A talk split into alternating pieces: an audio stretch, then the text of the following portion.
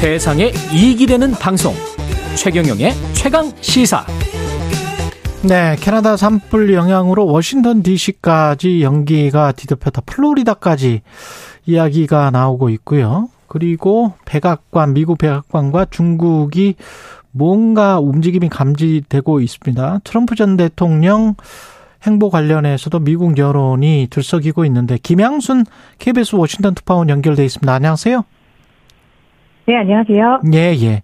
지금 아직도 그렇습니까? 캐나다 산불 영향이 심합니까?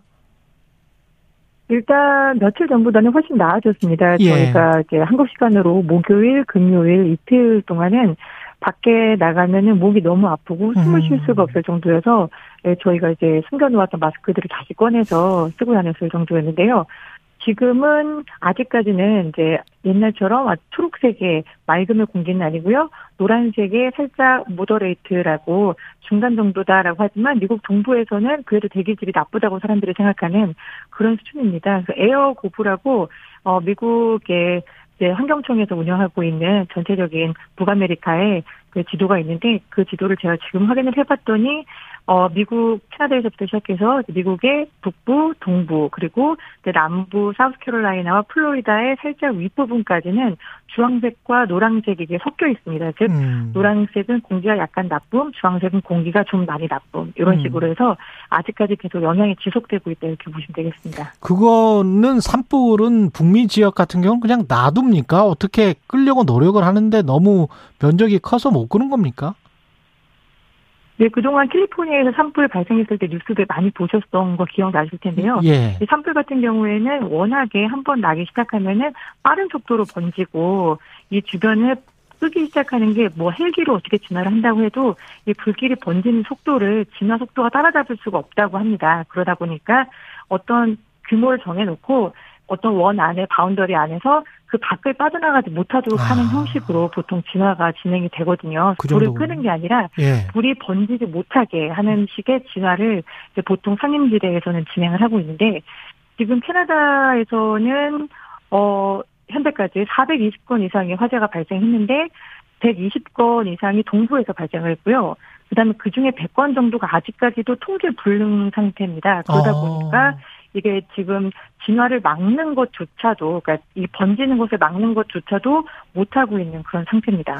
그 캐나다 면적이 뭐 우리나라 한 100배 정도 되잖아요. 그 중에서 뭐 상당 부분이 지금 뭐 꽤 많이 탔을 텐데 그 뭐- 그러면은 그 계속 탈 때까지 우리 산불 연기랄지 이런 거는 계속 흡입을 할 수밖에 없는 겁니까? 언제까지 이래야 되는 거예요? 이게 언제까지 괜찮아질 거다라고 전문가들도 전혀 예측을 못하고 아. 있는 게 오늘만 해도 바람의 방향에 따라서 불이 달라지잖아요. 예. 바람이 그동안은 남쪽으로 불다가 갑자기 서쪽으로 불기 시작했습니다. 그래서 지금 이 동부 쪽에서 발화되고 있던 산불이 서쪽으로 지금 옮겨 붙어서 어, 캐나다 서부로 지나가니까 동부에서 서쪽으로 지나가는 곳에 브리티시 콜럼비아 쪽에 예. 대피령이 내려져서 지금 중인 3,500명 정도가 대피됐다는 소식이 들어와 있거든요. 브리티시 보니까- 완전 서쪽인데. 예. 그렇죠. 그래서 지금 서부 쪽으로 점점점 번져 빠른 속도로 번져가고 있어서 이게 언제 잡힐 거다라는 전망은 전혀 못 하고 있고요.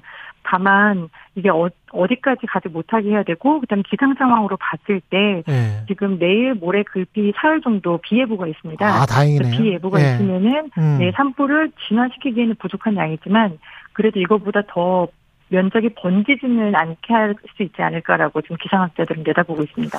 그리고 미중 관계 관련해서 중국이 쿠바에서 2019년부터 어떤 정찰 스파이 기지를 가동하고 있었다. 이런 보도가 나왔잖아요. 네, 이게 지난주 금요일에 월스트리트 저널이 이제 단독으로 썼던 보도인데요. 당시에 저희도 이제 국방부 브리핑에서 질문을 했었는데 그때는 아무도 답변을 하지 않았었습니다. 음, 이게 미중 관계 블링컨 장관이 지금 방중을 앞두고 있는데 어떤 변수가 됩니까? 지금 이제 이틀 정도 지났는데 블링컨 장관이 어 현재 시간 18일에 즉 일주일 뒤에 방중할 거다라고 어 AP통신하고 로이터에서 보도를 하고 있거든요. 예. 물론 정부에서는 아직까지는 정확하게 구체적인 일정을 확인하진 않았습니다만 이 일정의 변수가 될 수도 있지 않을까라는 생각이 드는 게 오늘 이제 뉴욕타임즈하고 이제 또 다른 언론사에 익명을 요구하는 미국 당국자가 쿠바 내 중국 스파이 시설 문제 사실이다라고 인정을 했습니다. 그런데 어. 지금 만들려고 하는 건 아니고 도널드 트럼프 전 대통령 시절부터 이미 만들어져서 가동이 되고 있는 그런 사건이다. 음. 도청 기지를 쿠바에서 가동하고 있었다라는 점을 사실상 시인을 한 거죠. 트럼프 그 때부터 그 방식은 이제 그렇죠. 트럼프 때부터 2019년도라고 어. 이제 정확하게 시기도 이제 지정을 했는데요. 이게 뭐 늘 중국이 해왔던 그런 방식입니다. 쿠바에서 도움을 주고 도청 기지를 통해서 음. 그러면은 중국은 현금이 부족한 쿠바 정부에다가 수십억 달러를 지급하면서 이제 정부가 오. 어떻게 작업할 수 있는 지원을 해주는 거죠. 그래서 자금 지원을 해주는 방식이었다라고 하고 있는데 이 정부는 이, 이 문제는 트럼프 전 행정부 때부터 해당 사안 알고 있었고 해결하기 위해서 몇 가지 시도를 해왔지만 아직까지 충분한 진전을 이루지 못했다. 하지만 좀 더 적극적으로 접근이 필요했다라고 미국 당국자가 임명을 요구하면서 오늘 언론 보도에서 밝혔습니다. 그래서 그... 이게 18일 날 있을 블링컨 국무장관의 방중에 직접적인 영향을 미치지는 않을 것 같습니다. 가긴 갈 텐데 예. 이 지점에 대해서 어떤 대화가 오갈지 아. 또 이제 미국 정부와 쿠바 정부가 어떤 이야기를 좀 교류를 나눌지 이런 예. 점에서 좀 촉각을 곤두세우고 있습니다. 미국이 이 회담에서 전면적으로 이 문제를 제기한다든가 그럴 만한 입장도 아닌 것 같고 그 전에 무드를 보면은 미국과 중국이 다시 어떤 헤빙 무드 아닌가 뭐 이런 관측이 있었는데 어떻게 보십니까? 그렇죠. 사실 지난해 프놈펜에서 어 바이든 대통령하고 이제 시진핑 국가주석이 만난 이후에 네. 상당히 분위기가 좋았었거든요. 네. 그 이후에 양국 미중 국방부 장관이 제일 먼저 회동을 했었고요. 그 다음에 이제 2월 달에 브링컨 국무장관이 가서 만나겠다라고 했는데 그 전날 바로 정찰풍선 사태가 터졌던 거죠. 음. 이 정찰풍선 사태 때문에 결국에는 지금 넉 달 동안 이게 미뤄지다가 중국에다가 미국은 계속해서 대화를 하자라고 여러 차례 이야기를 했단 말입니다. 예. 국방부 장관도 국무부 장관도 여러 차례 이야기했지만 음. 여기에 대한 명시적인 답변을 받지는 못했어요. 그러다가 음. 이제 설리번과 이제 왕이가 만났죠. 그래서 만나면서 오치가 빈에서 비밀스럽게 회동을 한 이후에 히로시마에서 이제 G7 정상회담이 열렸는데 여기에서 바이든 대통령이 중국에 대해서 만나고 싶다. 디커플링이 아니라 우리는 디리스킹을 하겠다라는 예, 말을 했습니다. 즉 네. 우리는 중국과의 공급망 단절을 하는 게 아니라 위험을 좀 차단하고 싶은 거야라고 하면서 음. 사실상 손을 먼저 내밀었단 말이죠. 그렇죠. 그렇기 때문에 중국에서는 미국이 내민 손을 잡아주는 형태이기 때문에 블리컨 장관이 이제 중국에 가서 여러 가지 만남을 하겠지만 뭐 친강 외교부장과 실무진과 회담을 갖겠지만 여기에 대해서 뭐 쿠바 문제라든지 아니면은 뭐 다른 직접적인 중국과 이제 충돌이 있을 만한 그런 문제를 수면 위로 대놓고 꺼내지는 못할 것 같습니다. 그 지금 좀 약간 대립이 격화되다 보니까 서로 아쉬운 측면이 분명히 있잖아요. 미국 도 중국도 미국은 인플레이션을 지금 계속 못 잡고 있고 중국 같은 경우도 경제 성장률이 뭐 지지부진하고 뭐 이런 것들이 있으니까 서로 간에 어떤 수요가 충족되는 지점들, 니드가 맞, 맞, 맞는 지점들이 있을 것 같긴 합니다만은, 그죠? 네, 맞습니다. 중국과 미국이 정확히 경제적인 지점에서만 지금 소통을 하고 있거든요. 예. 중국에서는 오스틴 국방장관의 소통, 대화 제안 다 거절하고 얼마 전에 항공에서 그리고 또 해상에서 미중 간에 상당히 위험한 순간들이 있었잖아요. 예. 이 부분에 대해서도 이제 미국의 국방부에 대해서는 아무런 대화에 대한 응답을 하지 않고 있어요. 하지만 유일하게 지금 만나고 있는 게 양국 통상 장관들 간의 회담, 음. 그다음에 옐런 재무장관이 갔을 때 받아주고요. 예. 그다음에 여기에 대해서 또 이제 블링컨 국무장관까지 또 만나겠다라고 하는 건 정확하게 반도체 문제, 공급망 문제, 음. 그리고 경제적으로 성장이 가시적으로 보이지 않는 문제. 이 경제적인 문제들을 해결하기 위해서 미국과 중국이 우리가 일단은 디리스킹, 즉 위험을 좀 회피해봐야 되지 않겠느냐.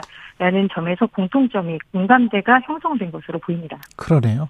트럼프 전 대통령 같은 경우는 어떻습니까? 기소 당했는데도 불구하고 여러 증거가 공소장도 공개됐고 그런데 공화당 경선에서 지금 압도적 지지율입니까? 아, 이게 참 재밌는데요. 예. 미국은 정말 반으로 갈라졌다라는 게 음. 정확히 보입니다. 오늘 CBS 방송이 여론조사 유고부와 진행한 조사를 보면은 자 오늘共和당 경선을 한다. 그럼 누굴 지지하겠느냐? 오늘이라고 하면 이제 트럼프가 기소된 지 딱 하루 뒤였거든요. 그렇죠. 그랬더니 이제 응답자의 61%, 와. 61%가 트럼프 전 대통령 선택했다라고 했습니다. 예. 네, 디샌티스 주지사 요즘에 막 올라오는 것 같았는데 안 되는군요. 23% 지지를 얻었어요. 예. 오히려 예, 한 달 전보다 더 떨어지죠. 38, 38%포인트까지 차이를 더 벌렸습니다. 아. 그래서 트럼프 전 대통령은 어떻게 보면은 이 moment를 상당히 즐기고 있다라고 보여지고요. 어. 그 일부 언론에서는 디샌티스 주지사가 트럼프가 좀 더 막 나가기를 원하고 있다. 트럼프가 조금 더 허파이즈를 해주길 원하고 있다. 이런 보도들도 나오고 있습니다. 기소할 때면 기소해봐. 뭐 이런 식이네요. 트럼프는. 그러면 내 인기는 게더 좋아질 거야. 남아 있긴 합니다. 예. 네, 그렇습니다. 알겠습니다. 미국 워싱턴 김양순 KBS 특파원이었습니다. 고맙습니다. 네, 감사합니다. 예, 6월 12일 월요일 KBS 일라디오 최경련의 최강시사였습니다. 고맙습니다.